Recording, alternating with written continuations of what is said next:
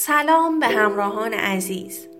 ممنونم که شنونده اپیزود دوازدهم مجموعه اصلگرایی از پادکست گیسو هستید.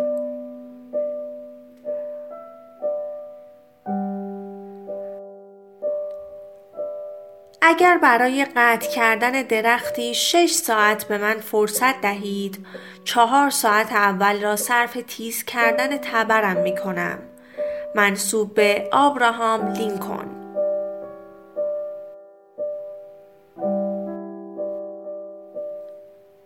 واقعیت آن است که در جهانی غیر قابل پیش بینی زندگی می کنیم.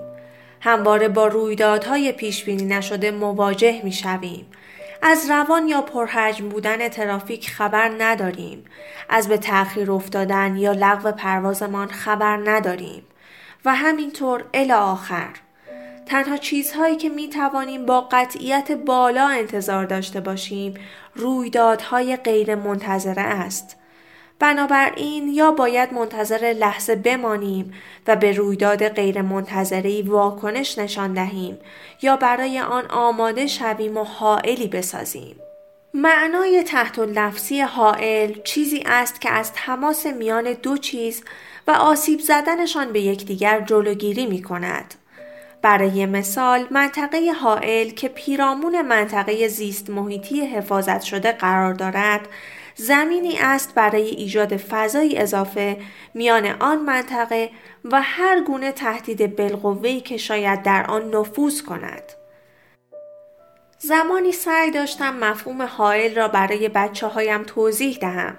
در اتومبیل کنار هم نشسته بودیم و می‌خواستم این ایده را با استفاده از بازی توضیح دهم. گفتم تصور کنید باید سه مایل دیگر بدون توقف برانیم تا به مقصدمان برسیم. نمی توانستیم پیش بینی کنیم که در جلوی ما و اطرافمان چه اتفاقی در جریان است.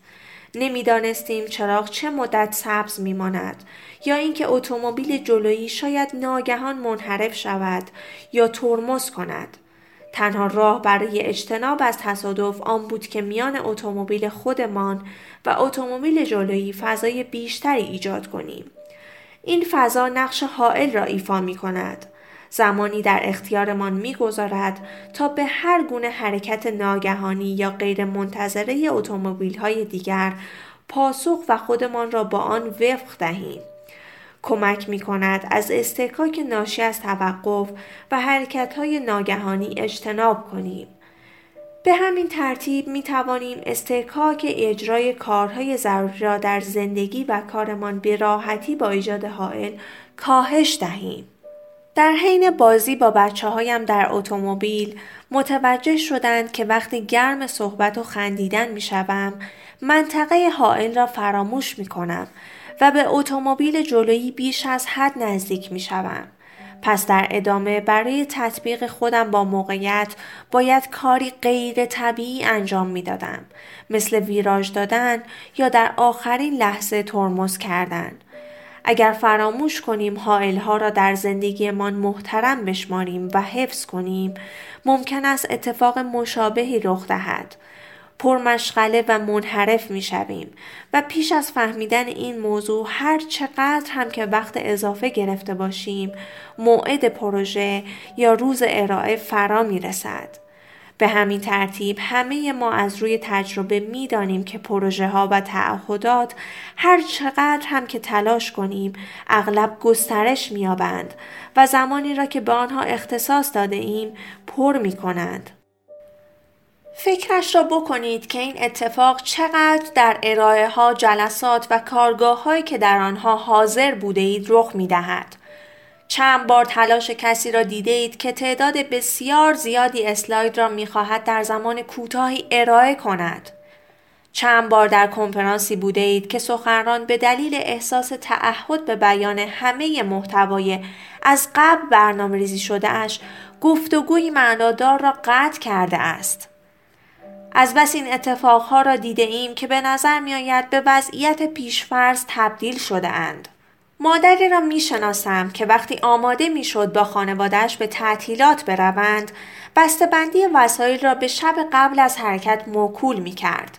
ناگزیر تا دیر وقت بیدار می ماند بیرمق می شد خیلی کم می خوابید بسته بندی را صبح تمام می کرد بعضی چیزها را فراموش می کرد دیر به راه می افتاد و برای رسیدن به مقصد رنج مسیری طولانی را باید تحمل می کرد با این حال این بار جمع کردن وسایل سفر را یک هفته زودتر آغاز کرد. مطمئن شد که چمدانها را شب قبل داخل اتومبیل گذاشته است تا صبح فقط بچه ها را بیدار کند و سوار ماشین شوند. این روش جواب داد چون شب خوب خوابیدند، زود را افتادند، چیزی را فراموش نکردند و وقتی به ترافیک خوردند دچار استرس نشدند زیرا برای این احتمال حائلی داشتند در نتیجه نه تنها به موقع رسیدند بلکه از سفری بی سر و حتی دلپذیر لذت بردند فرگرایان همیشه سناریوی بهترین حالت را در نظر می گیرند. همه ما آدمهایی را می شناسیم که همواره مدت زمان انجام هر کار را کمتر برآورد می کنند. فلان کار فقط پنج دقیقه طول می کشد یا فلان پروژه را تا جمعه تمام می کنم یا نوشتن شاهکارم فقط یک سال طول می کشد. با این حال این کارها قطعا بیشتر طول می کشند. اتفاق غیر منتظری رخ می دهد یا کار پیچیده تر از پیشبینی از آب در می آید یا برآورد از همان ابتدا خیلی خوشبینانه بوده است. در چنین مواقعی این افراد مشغول واکنش نشان دادن به مشکل می شوند و ناگزیر به نتایج لطمه وارد می شود. شاید تمام شب را برای انجام کار بیدار بمانند. شاید از کار بزنند. پروژه ناقص تحویل دهند. یا از این بدتر اصلا نتوانند پروژه را تحویل دهند یا شاید جمع کردن کار را به یکی دیگر از اعضای تیم محول کنند. به هر صورت نمی توانند کارها را در بالاترین سطحشان اجرا کنند. راه اصلگرایان متفاوت است. اصلگرا جلو را نگاه می کند. برنامه ریزی می کند. برای اتفاقهای پیش بینی نشده آماده می شود. انتظار غیر ها را دارد. برای آمادگی در برابر رویدادهای پیش بینی نشده حائلی ایجاد می کند. بنابراین اگر اتفاقی رخ دهد که قطعا رخ می دهد دستش باز است. از طرف دیگر راه و رسم اصلگرایان استفاده از دوران خوب برای ایجاد حائلی برای دوران بد است. در اینجا چند نکته را مطرح می کنیم تا با استفاده از آنها کار و سلامت روانیتان را در امان نگه دارید. از آماده سازی زودتر از موعود استفاده کنید. چرا بعضی از شرکت ها در شرایط دشوار و بسیار حاد شکوفا می شوند و بعضی دیگر نه؟ زیرا این شرکت ها می دانند که نمی توانند غیر منتظره ها را پیش بینی کنند. بنابراین بهتر و زودتر آماده می شوند. به برآورد زمانیتان 50 درصد اضافه کنید. تا به حال شده مدت انجام کاری را کمتر برآورد کرده باشید. اگر پاسختان مثبت است باید بگویم که خیلی ها اینطوری هستند. اغلب در عمل می‌دانیم نمی توانیم کاری را در چارچوب زمانی تعیین شده انجام دهیم ولی نمی خواهیم این را به دیگران اعتراف کنیم. نتیجه اغلب دیرتر تمام کردن کارها از زمان اعلامیمان است.